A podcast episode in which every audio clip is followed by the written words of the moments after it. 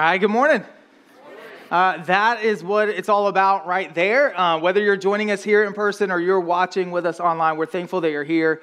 Uh, and man, we just love to see gospel centered transformation, hearts being transformed, lives being changed.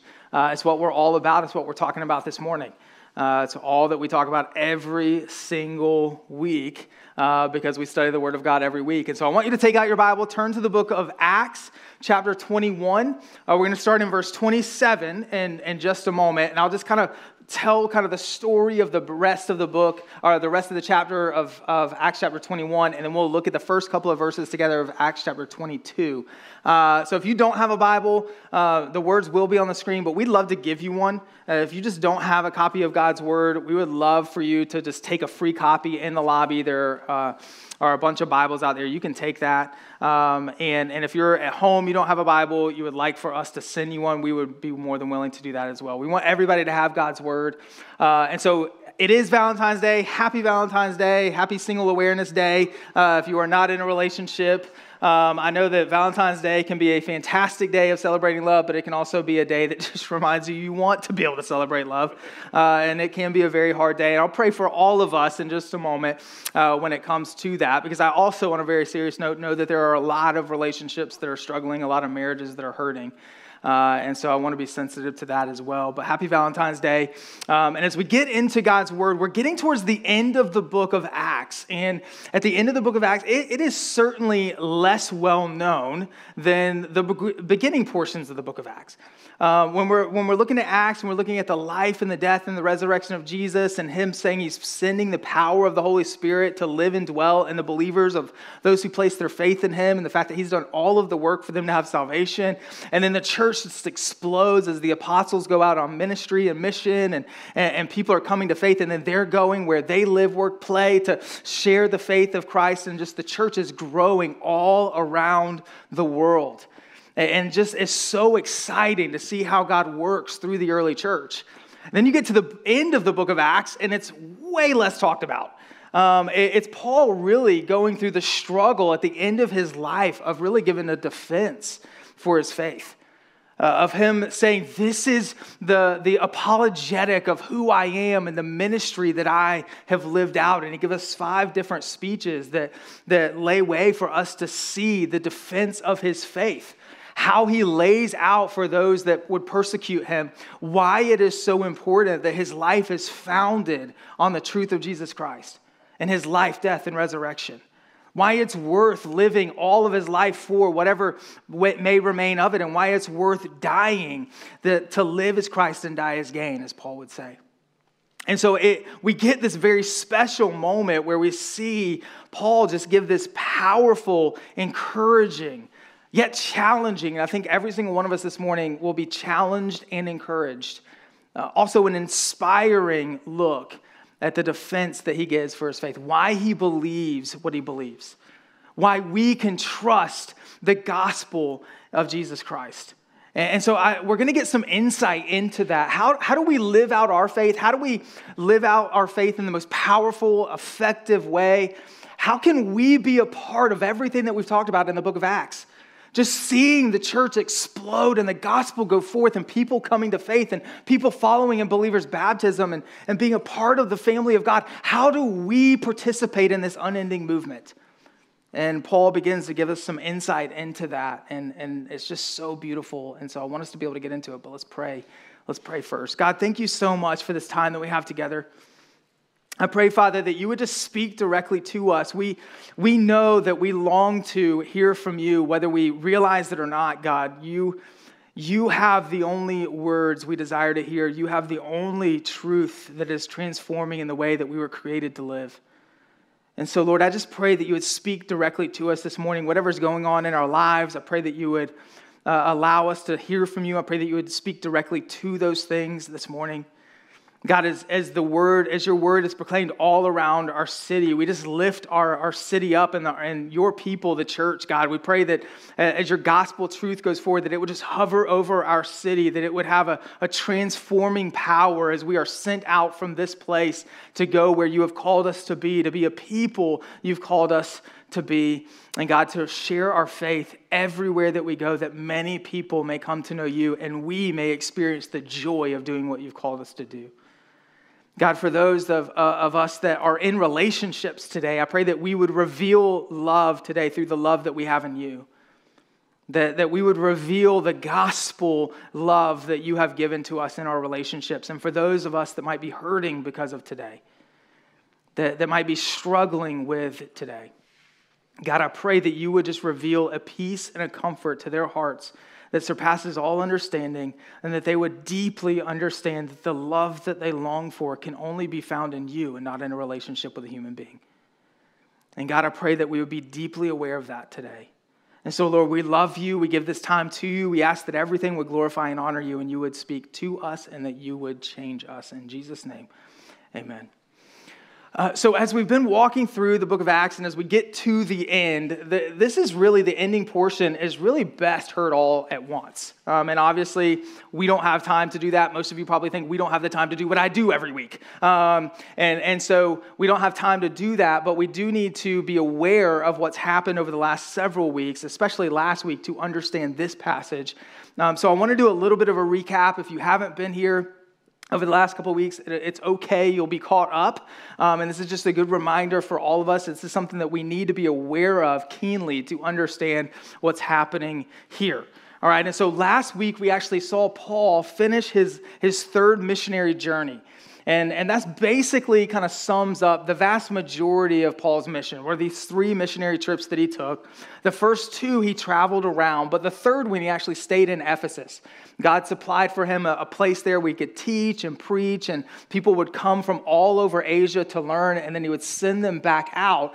And it actually had a much greater effect on the, the growth of the gospel and understanding of the truth when he did it in this way than when he traveled everywhere and did all the work. And in, Ephesus, we see that people would come to him, he would teach, he would disciple, they would be sent out, and they would go back and they would teach and disciple, and the word of God spread like wildfire. All the way to the point in just three years, it says that everyone in Asia heard the word of the Lord. Not that they responded and received Christ, but they understood the gospel. They understood that God had come and lived for them, that He had died on the cross to pay the penalty of their sin and risen from the grave. And in that resurrection, we have new life by grace, and the Spirit is afforded to those who believe to, to understand the truth and to live in its power, to know who we are and know what to do. And all of Asia heard that. And so I just I say that just to say that as we encourage you every single Sunday, as we gather together to be sent out and scattered all across our community, and we say at the end of the service, you are sent, we're not just saying that to be cute. We're saying that because we understand what God has called us to, and we understand that God uses every single one of his believers. Listen to me. What God wants to do in his world, he wants to do through all of his people. He calls every single one of us to be missionaries wherever you are. Some it might be to go overseas, some it might be just to get up and go to work every day and do it well and reveal him there. For some, it might be that we take our kids to the park. Whatever it may be, God has called you and equipped you to be exactly where you are with the experiences that you have to reveal Him to a people, that those people may go out and reveal Him to those in their lives. And this is how we see the early church happen. The gospel spreads through the people of God, not some sort of loose entity, but the church is a people, it is a body. And so we see Paul finish this third missionary journey. Paul knows that God's called him to Jerusalem. He wanted to get back for Passover, but he actually isn't able to. He gets back uh, right about the time of, of Pentecost and that feast, and we'll see that in just a few moments. But he knows God's called him to Jerusalem and then to go to Rome. So he doesn't know how he's going to get there, but he knows that it's going to be hard. The, the church had, had discovered that Paul would be persecuted, he would be beaten and chained if he went to Jerusalem. And, and Paul understood that as well, but he knows that he has to get there. And we begin to see Paul lay out this, this path for us to be able to clearly understand and more and more clearly understand what God has actually called us to do, how we make decisions in, in life, how we discover the will of God. And, and I know we just barely scratched the surface. And we could spend a whole, we could have a whole series on discovering the will of God in our lives, and what God has called us to do. I understand that. Um, but I do want us to remember, because we see it with Paul, that clarity in everything we are called to begins with understanding who we are in God that we were created to have community and oneness with Him. Our sin separated us from Him, but God came and lived perfectly on our behalf. He died on the cross to pay the penalty of our sin. He rose to give us new life in Christ that we might be made new in Him and brings us back into unity with Him by sending the Holy Spirit to live and dwell in us so that we might understand who we are and who we were created to be. And listen to me, you cannot know what you are supposed to do until you know who you are. You cannot know who you are until you know what is actually true. And so, what we see with Paul is he understands who he is in the truth of God. That sets his direction on everything. There is a central main focus, and that is Christ. That's who he is in Christ. That's what the power of the Holy Spirit is doing in him. And so that gives clarity to everything else in his life. And I really want us to understand this. This is so freeing for us that when we understand what is most important, we understand and begin to have clarity on things that are less important that should only be pointing to Him. It, it unmuddies the waters, it puts the proper weight on other things in our lives. And, and I want us to understand this because I see it all the time. We get so caught up on things that the world tells us we should find ourselves in we lose sleep over. We're asking God to help us with this decision and that decision, which aren't even ultimately what we are called to and what brings uh, Him glory and us joy. And, and I gave the example last week in the first service, I don't think I did it in here, that if you were born 150, 200 years ago, all right, like, guess what you would have done for a career? Like, most of you, what your parents did, what your grandparents did. Where would you live? You would live on the corner of a lot that your great, great, great, great, great granddaddy got, right? You would just build a house there. You know where you would go to school? The school, right? You know who you would marry? Like the single person that you've known since you were five. All right, and, and, I don't think in any of that, I just want to just, I know it's humorous, but I just want to give us a little bit of freedom this morning. I don't think in any of that God was sit, sitting up there going, ah, they're making all the wrong decisions. They're not doing the right job. They're not marrying the right person. They're not living in the right place. Man. Now, see, God has called us, and, and if God clearly lays something on your heart, a place to be, a thing to do, like with Paul, you do that. But if not, God has called us to keep our eyes on Him, and it gives clarity to the other things and what we do with them how we give glory to Him. It, it, begins to change the way we view why we have the other things that we have, the decisions and why we have decisions that we have, and what we're trying to accomplish with the decisions that we have, that they're all for His glory. And it begins to make clear the other things of life, and proper weight is put on the other things of life. And, and so Paul demonstrates to us that though this will be hard, I know what God has called me to do. My eyes are centered on Him. And so I don't question whether I'm supposed to go just because there's a circumstance that would be less than something I would desire. I know what God has called me to do. Therefore, I understand the weight that I need to put on the understanding that I will suffer when I get there. I have to go, and I'm thankful that God's preparing my heart for it. And, and we see Paul lay this out in, in this beautiful way that clarity begins with Christ. And, and if you're uncertain of what you're, you're needing to do in life, you're kind of unclear on what God has called you to do, it all begins with looking to Him first. It all begins with finding yourself in who He says you are. It all begins with the Spirit living in, in, in the life of the believer, pointing us towards the truth of what God has said, His faithfulness to deliver all that He said He will do, and us to honor and give glory to Him in everything we are with all that we have. That will begin to bring clarity to everything else. It's the truth of our salvation, and it allows us to understand what is most important. And this is very important for us to know as we see Paul in our text today. Because Paul is doing something because he is seeking to not waste a single opportunity or a single moment of his life for what is most important. So, come what may, I know what is most important, therefore, I know what to do. And we see him do that here in his sharing of his faith. And, and, he wants to take maximum opportunity of everything that comes into his life. And I want us to be a people who do that. Who don't waste any, who leverage everything we have and everything we are for the glory of God. We see that with Paul in this amazing way. So, so, in the midst of last week, he knows he has to go to Jerusalem, even though the church doesn't want him to. He gets there, and what he discovers is that the, the Israelite people, or some of the Jewish church, some of them were excited. Remember, he gets together with, his, with James, the half brother of Jesus. They're telling all the stories of what God has done on the journey. And James tells all the thousands of people who have come to faith in Jerusalem, and they're really pumped. But then James says, Hey, listen, there are a lot of people, a lot of Jewish people in the church who are zealous for the law.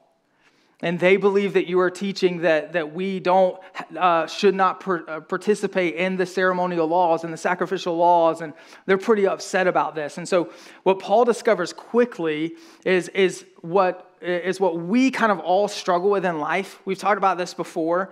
But all of religion is this, all philosophy of life is this, all ideologies that we, that we chase after outside of the grace of God are like this. Uh, we live naturally in this two way street mentality.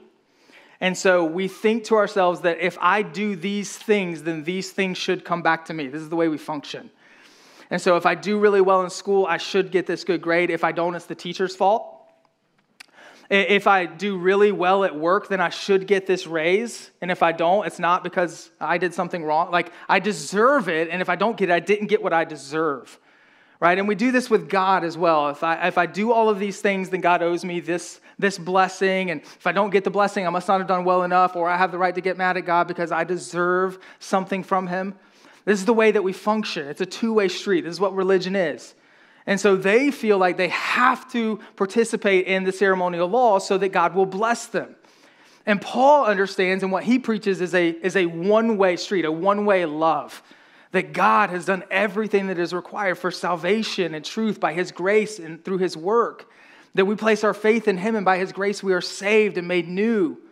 And we can still participate in ceremonies. We still do live under the moral law that God has set before us because that's the pathway to freedom and to glorifying God and giving Him honor. It's a privilege and an honor to, to walk in the way that God has created us to walk when we're in unity with Him. And so, the law for an unbeliever, it points to the reality that we cannot save ourselves. There's nothing we can do on that, on that two way street to be good enough to where we deserve God's blessing, His salvation. But when we place our faith in Christ, we see the law as the pathway to freedom. It's the, it's the joy that we desire to walk in. Paul understands that, that Christ once and for all paid the penalty of our sin on the cross and through his resurrection. So we don't have to participate in ceremonial laws, but he's not preaching, hear me, he's not preaching that the Jewish people cannot walk in those traditions. They just need to understand what they are. We can still be a people of tradition, but we need to understand that tradition doesn't equal salvation. We can't impose that on others. This is the problem that they're having and so James comes up with this idea. He says, Hey, we've got these four guys. They're going through a Nazarite vow. Uh, it was probably a 30 day vow. They're getting towards the last week of that. Why don't you participate in that with them? Just show the people that you care about them, that you love them, that we have unity in Christ. James understands that, that Christ is the only salvation, but he's saying, hey, do this for unity. Paul agrees. Listen, because Paul will not, and I want us to, I want us to see this. We didn't talk about this last week. Paul will not enslave himself to anything but Christ. Now, I see this a lot in the church today that we will either, either enslave ourselves to our freedoms or we will enslave ourselves to our traditions. And so we have a lot of people who would think, I'm free to do this or not do this. I'm, I'm free in Christ but they're so stuck on that freedom that they would never do anything that might even give an inkling of an iota of anything to anybody that would think that they are not free not to do or to do something. So they live on that freedom. And so they're not willing to bend at all to love the person who, who uh, Paul would call the weaker brother in 1 Corinthians chapter 9. So, so they just live on that freedom. What happens is they're enslaved to the freedom that they have. On the other side, you have somebody that's like, we have to do these things. Like these traditions, these ceremonial laws for them, these sacrificial laws, like we must do them, and they're enslaved to the ceremonial law, they're enslaved to the tradition. Christ sets us free from those things to walk in freedom, but to participate in traditional things if they draw us or point us to Him. But we have to understand in those things that they are not leading us to salvation and they are not required for salvation. So, Paul is not going to be enslaved to his freedom or to tradition. He's going to walk in the love of the gospel truth, and therefore he is willing to be all things to all men that, that some may come to know Christ.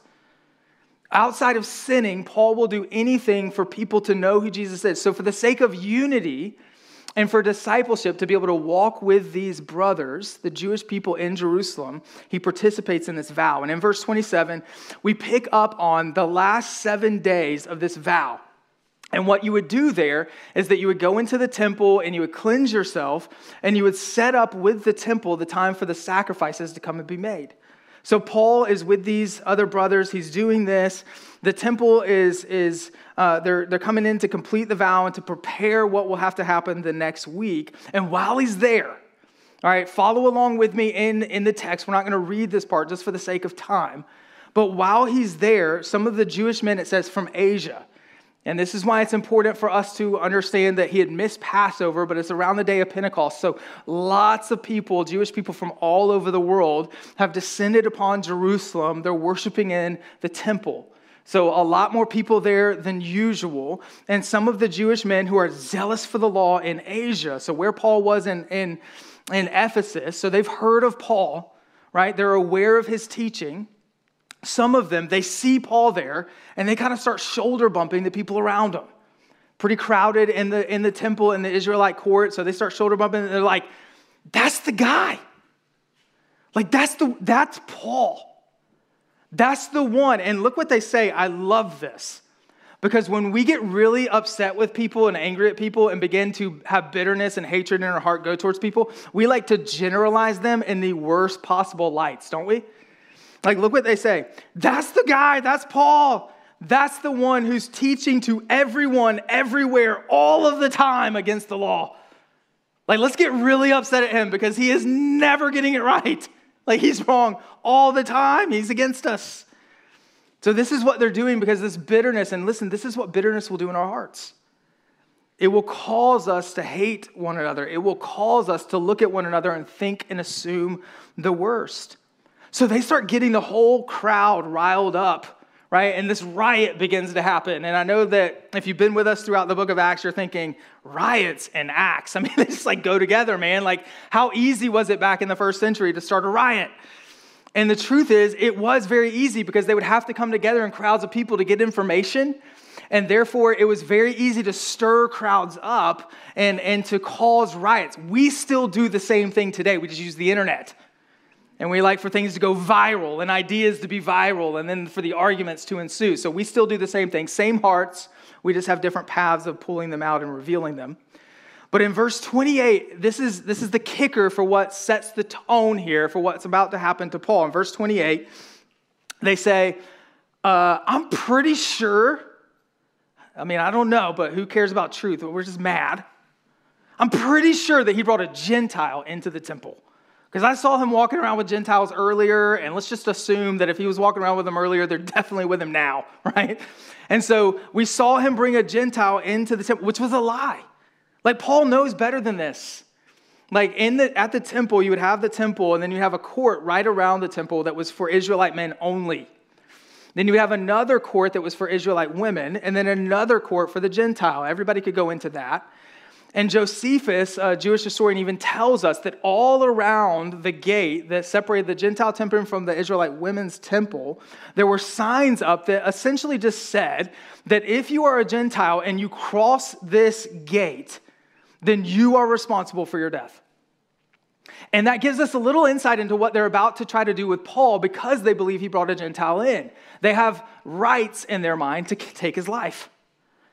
And, and so Paul would never do that. He understands this, but they assume that Paul did this because they're so upset with him. And so they, they're, they're not as interested in truth. They just want to kind of uh, squash something that they feel is against them. All right, so Paul's really misunderstood here. And we need to see that to see the beauty in the way that he responds. But listen, we will be misunderstood in life. And there's certainly a time that we will do things that are wrong and it needs to be called out. Sin needs to be pointed out. We need to walk together in truth and love and grace uh, and forgiveness, not to build up bitterness and hate in our hearts. That's not something that believers do. Believers do not respond to people in this way where we just assume things, where we just hear something and believe it. But we seek out the truth. We seek to love. We seek to build up. We understand that we were saved by grace. And therefore, eh, when we look at other people, we don't see anything in their life of what they have done or a decision they have made as a defining thing for them because there is always salvation and forgiveness in Christ, and by His grace, they can be made new. So we love and we point to God in all things. And there will be times that we have to point different things out and, hey, that's wrong. We need to walk in this way. And we do so in the right ways in love. That should be a defining characteristic of the church. It's not always, but it should be. But we also should not just assume things, and, and Paul here definitely was misunderstood. They definitely did not understand what Paul was actually preaching.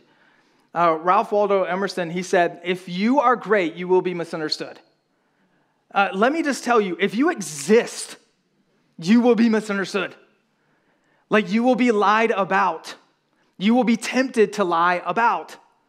Right? And so, for all of us who have sinful hearts, these are things that we have to watch out for. And as believers, we should desire, as I said, to love people to the truth. So, love people first.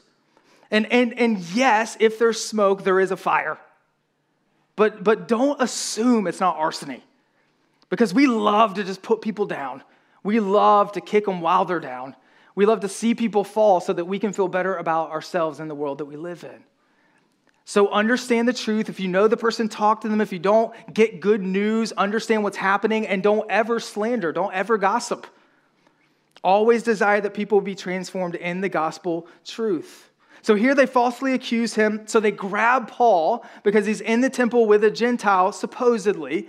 They drag him out of the, the, the part of the temple that Israelite men could go into. They cannot beat him or kill him there. So they drag him out and they're beating him and they're seeking to kill him. Now, let me just tell you just a little bit of insight here. Religion outside of the grace of God, so all religious paths, all two way streets, they will make you a fool. Like these guys here are so zealous for the law that says, Thou shalt not murder, that they're willing to murder someone they think is speaking against the law. Like, is that not just crazy? Is it not what we see religion and philosophies of life do things to, people? So, so here they're dragging him out. They want to beat him. The tribune gets word because they're right next to the temple. And so the commander of the tribune, Claudius Lysias, he comes running down with men. Claudius Lysias would have been in charge of about a thousand men. The Antonia fortress was right there next to the temple where the commander and these Roman soldiers would be. Uh, gave them a little bit of a position at the temple to kind of control a lot of what was happening with the Israelite people, as a lot of Jewish people would gather together at the temple. So they were right there, two stories up. They could overlook everything, and a thousand men could be on you like that. Um, and the ruins of the Antonio. Um, Antonio uh, Fortress are still there today. You can see them, um, but, but that's where they were. So they come running down and they stop everything that's happening. And there's a lot of confusion, it says. Like some people are saying this, some people are saying that. Like they don't even know why they're mad at Paul. Uh, this happens a lot of times in our lives. So Claudius commands that he be put in chains. He's going to get to the bottom of it. He takes them to the barracks. They have to carry Paul up because of the beating that he has taken. And while they're carrying him up the two flights of stairs, the whole crowd is saying, Away with him! And if we had time this morning, I would love for us, and I would challenge you to read through this text and just pick out all the similarities to what's happening with Paul in Jerusalem and what happened with Jesus in Jerusalem. Unreal, the similarities there. But they're saying, Away with him. They want him to be killed. But look at how Paul responds. He's been falsely accused, he's been physically beaten. There's some emotional pain here because he's put yourself in this place. Like you're misunderstood. Like I'm not teaching these things. Like, this isn't, and I just want you so desperately to know that this is the truth, that Christ is the truth, that, that He's everything that we were created to know and to have, and He's our salvation, and He points us to the truth. He gives us the power to live and the reality that we were created to live in. I just want you to know that. Why can't you understand that? So he's been physically beaten, he's falsely accused, he's emotionally misunderstood. And for many of us, like, this is lash out time. Are you like, this is against my rights? I've got right. Like, what are you doing here? Like, that's not even what I was doing. You're falsely accused. Like, we would want to do all of those things to get ourselves back on the right track. But look what he does. He's polite and respectful. Blows my mind the things that Paul does. He says, Hey, can I speak with you? He respects the person that he doesn't have to. He gives honor to a position he owes no allegiance to. And the commander's surprised. He's like, Do you speak Greek? Because Paul speaks to him in his language and when he says, Can I speak to you? And he's confused. And we get this kind of humorous part here. He thinks that Paul is an Egyptian assassin.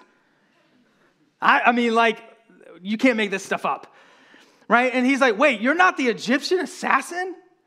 And so I did some digging here. You can actually read about this in history. Three years before Claudius uh, Lysias is talking to Paul, there was an Egyptian assassin who led 4,000 men of assassins. And what they would do is they would get in these big political arenas where thousands of people would be gathered, and they would use daggers just to kill people to make a political point. And at one point, three years before Paul is talking here, he, the leader of the assassins took everybody up on the Mount of Olives and claimed that he had a vision from God that they were going to take over Jerusalem, that it was going to fall like Jericho fell. And then, of course, Rome kind of had a different idea. They come up and take everybody out, except for the leader of the, of the assassins. He got away. And so, what we see here is Claudius trying to kind of close a cold case. He's like, I'm just hoping you're the Egyptian assassin. Like, that would be big brownie points for me. But Paul's like, no, no, no, I'm a Jew and I'm from a notable city. And then he asks them, Because I'm a Jew, can I speak to my people? And Claudius allows him to do so. And so here's Paul. He's just gone through all of this to get to what he has ultimately desired and longed for his whole life. And, and I want us to just understand, I don't want to gloss over this, that everything that God has done in your life, some of it might be really hard. It could have caused a lot of pain, emotional, physical, stress, pain, failure, things that one day God will completely wipe away and make all things completely new when you're with Him for all of eternity. But everything in your life, every place that you have been, everything God has allowed to happen in your life has prepared you for everything that God has called you to do to give Him glory and honor in all situations, and it will bring you the most joy. See, Paul's about to do the hardest thing he's ever done in his life, and he, it brings him joy to do it. It's a completion of what he feels like God has actually called him to do. So he asks if he can speak. And, and do you guys remember when Paul said, Hey, I would give my own life? May my life be accursed if my people, the Israelite people, would come to know Christ. Like his longing, his desires for his people to know Jesus. And look what's happening here. Now, because of all that's gone, that he's just gone through, he is standing over and in front of all of these Israelite people from all over the world who have come to Jerusalem for worship, and now he has the opportunity to address them. And he gives a defense for his faith. He gives the reasoning for why he finds his life in Christ. And it says he's got a captive audience. He steps out and he kind of motions the crowd, and Claudius helps them, and everything just kind of quiets down. And then he speaks to them in Aramaic the language that would be the most common language of the group. They would all have different languages from different places, and Aramaic was kind of the general language that people would speak so that when they came together, they could communicate. So he stands up and speaks to them in Aramaic, and they get even quieter, it says. And, and I just want us to think just for a moment. I, I want you to follow along, and I did it in last service, I did it in this service too. I, am not leaving enough time to actually read uh, Acts 22. I want you to follow along in it. We won't read it just for the sake of time. But, but I want us to think about this. Here is Paul's shot. Like, this is what he's wanted. I want my people to know Christ. And now he's got this chance to, to give his defense in front of all of these people from all over the world who are Israelite people. What does he say?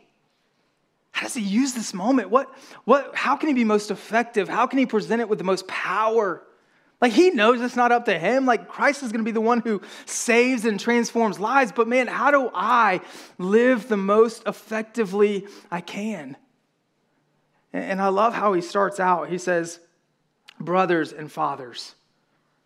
So he just tries to relate to them. He doesn't say accusers, jerks, you're all going to hell for this.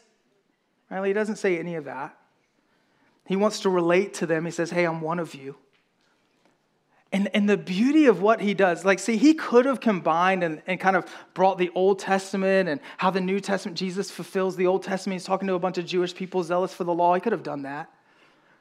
He could have started on this apologetic track of the sciences and philosophy, and here, here's how we know God exists and why you should believe Jesus is the God, and he could have done that. And those things are important. We should study those things. We should learn in those areas. We should be familiar with that. He could have quoted a bunch of scripture and walked through uh, Romans before it was even written and, and, just kind of said, hey, here's all the ways that you can know that you have placed your faith in Jesus. Like he could have done that. But here's what he does when he wants to be most effective, when he wants to do it with the most power, when his heart is most broken for the people that he is speaking to, he just gives his story. He just tells us his testimony. He says, This is who God is, and I want you to know He has transformed my life. And listen, when it comes down to us asking ourselves the question, how do we most effectively live in the way that God has called us to, when we focus on what is ultimately true, how do we, with the most power, reveal that God is ultimate and life changing and transforming, and He is everything that we were created for?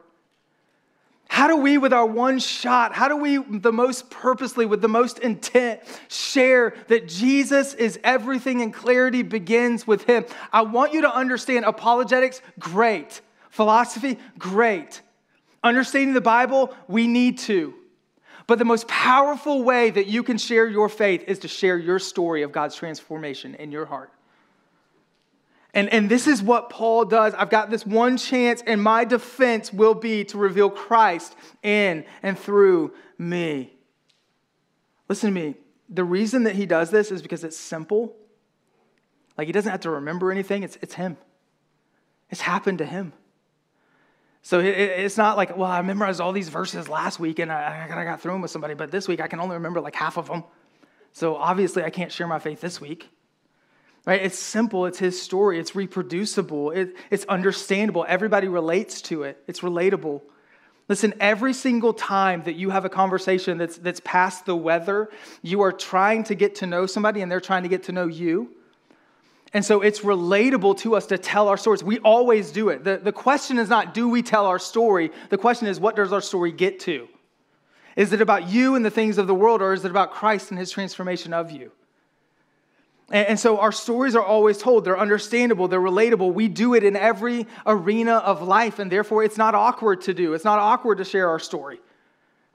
It's something that we always are doing, and, and it's something that people like to hear and to listen to. It doesn't feel abrasive, it doesn't feel like it's pressing on anybody. It's telling them of who Christ is and revealing his, his glory and his greatness and his truth through what he has done in you. So it actually gives an irrefutable evidence that points to the work of Christ. So, listen, we, as we have seen all throughout the book of Acts, the church just exploding. How do we get on this unending movement? What is God calling us to do? What is the most effective way that we can? And I just want to challenge you that it is to begin to share who Christ is in you as you share with people who you are. Do you define yourself in Him? Does he define who you are, therefore you know what to do? Does he does his truth what guides you in everything? Are you are you using all that you are for his glory and is your joy found in that? Because if so, then God has put people in your life who are far from him but close to you, and by them getting to know you, they will be getting to know him, and maybe the gospel will transform them.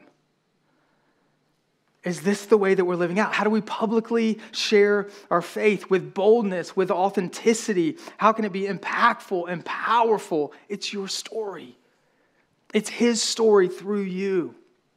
Now, when we typically share our faith, I get it. The last thing you want to come to church to outside of uh, and hear about outside of money is, is evangelism. Just is. Like, as soon as the pastor gets up and says, Hey, today we're going to talk about evangelism, and I'm going to encourage you, write a name down on a piece of paper and this week, and you're just like, Man, I shouldn't have come today. Because, like, I'm not going to do it. Like, I get that. Like, I've been in this game long enough to know when I talk about this, boom, you have zoned out, you're napping. Right? Because it's hard. We're taught that it's some presentation that we're supposed to give.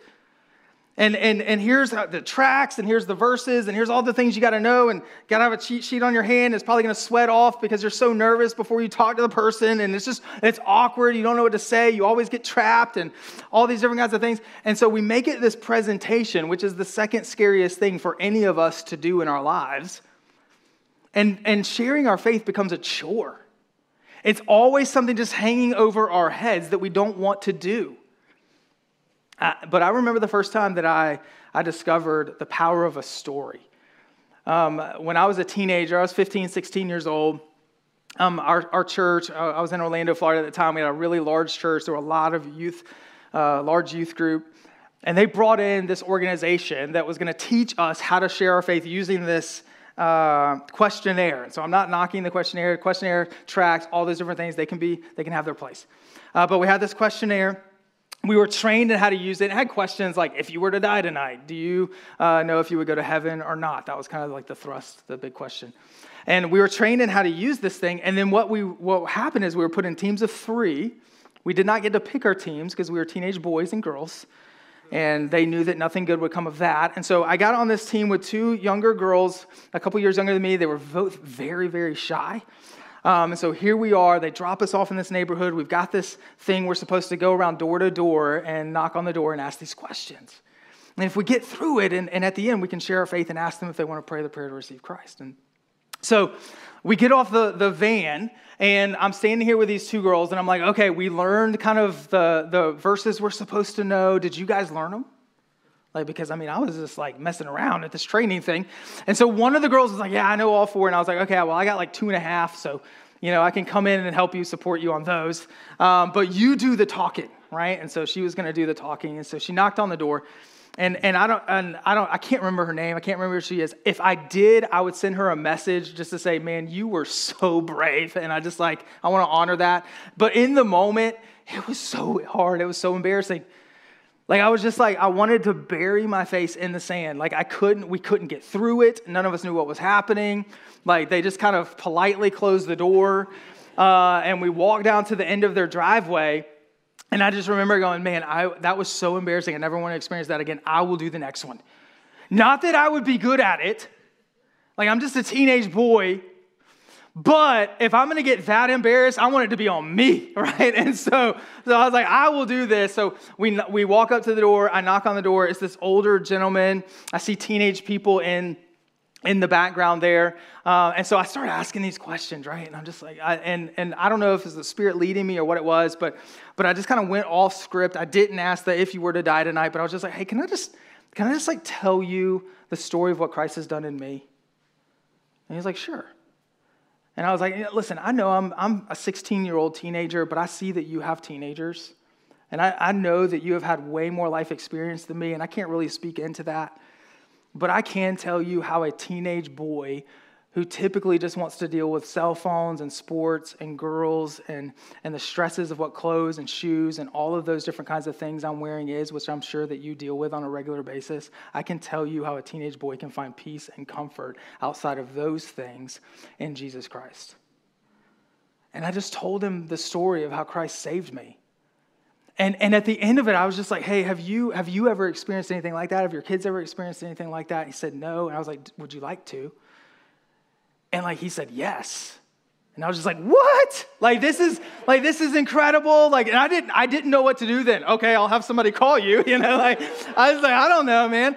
Uh, and so we like prayed this prayer together. He was telling his teenage uh, kids the story, and, and and this incredible thing happened. Now, the rest of the day, I went through the entire list of questions because we got points when we got through it, and I was a teenage boy that wanted to win. But in that moment, right? I understood the power of a story. That when we tell our story of what Christ has done in us, there is a power there that cannot be refuted. People can refute your presentation, your science, your philosophy. But when God has changed a life, it's like looking at somebody who says, I lost 30 pounds on this diet, and you're going, that diet doesn't work. Well, like the, the evidence is in the body. Like they lost 30 pounds on it, so it clearly worked. And listen to me, the gospel in the life of a believer transforms us with clarity that is revealed in the way that we live. It transforms everything about us the way we uh, use our money, the way we use our time, the way we use our talents. Everything about us changed. The gospel is evident in the life of a believer. And so, with Paul's one shot, he tells this story. Now, just quickly give me just a couple more moments to fill this in because he also tells us what to emphasize. So here's what he does. He tells us, he starts off with, with, hey, I'm one of you. I have dealt with the same things. He relates to them. This is just small talk. Then he tells them how Christ has saved him from finding his life in the things that they're seeking life in, mainly the law. And then what God has called him to do, and so why he is where he is and why he is sharing. He's got a new life and new purpose. And, and, so, what we see here is that he begins to point out the glory and greatness of God. It's really God's story. Paul's just telling it, it's happened to him. So, it says, I was a Jew. I studied under all the right teachers, I did all the right things. Man, I was zealous for the law. Like I was pursuing people of the way to persecute them and imprison them and kill them. I was a part of Stephen's death. I get it. And he says, I was along the way on the road to Damascus. And, and here's what I want to relate it to you I don't know what you were on the way to, but Paul was on the way to be zealous for the law. You might be on the way or were on the way to build yourself up in success in, in climbing the corporate ladder. You might have been on your way to finding everything that you long for in a relationship and love. You might have been on your way to gain respect of some sort or, or to find yourself in material things that the world has to offer. You might have been on your way to numb yourself from the hopelessness that you felt in all the things that you had pursued before. But in some way, you were on your way. Paul was on his way to the road to Damascus, and God showed up. And God shines like a light, and his greatness shone brighter than the sun at noon. And Paul saw his, his glory. And so he was on his way to be zealous for the law. And so he's telling the people this listen, I was on my way and I was zealous and finding life in the same things you are, but God showed up. And God began to move, and he, he showed up, and, I, and all I could think was, Who are you, Lord? Because listen, when God shows up and reveals himself, there's no denying who he is. We answer the question in the question. And, and, Paul's sitting there and he's going, Okay, I was on my way, and I don't know what that on my way is for you, but God showed up. There was a but God moment for him.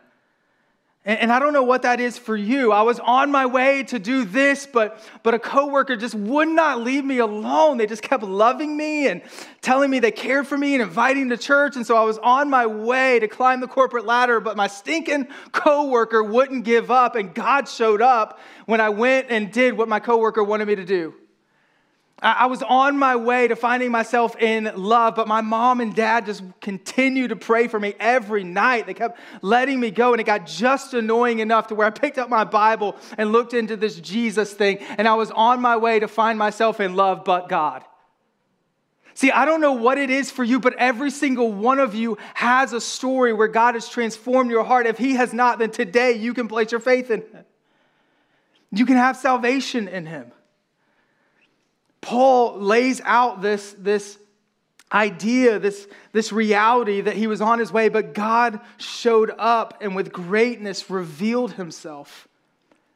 And there's nothing to show greatness or there's nothing that has more glory than God. And Paul sees that in the brightness that he shows up. And it actually blinds Paul for a time and allows him to see what is most important. This is the moment when Paul understands there's one thing I live my life for, and it gets clear to everything else. And we have that moment, and it begins to transition what we give glory to and what we seek greatness in.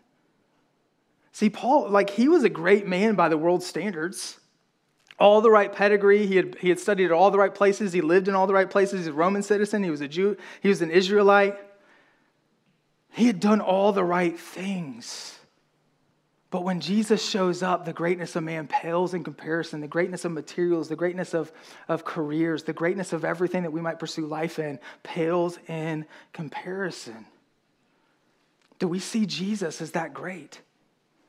Not just on Sundays, but does he reflect in everything that we do?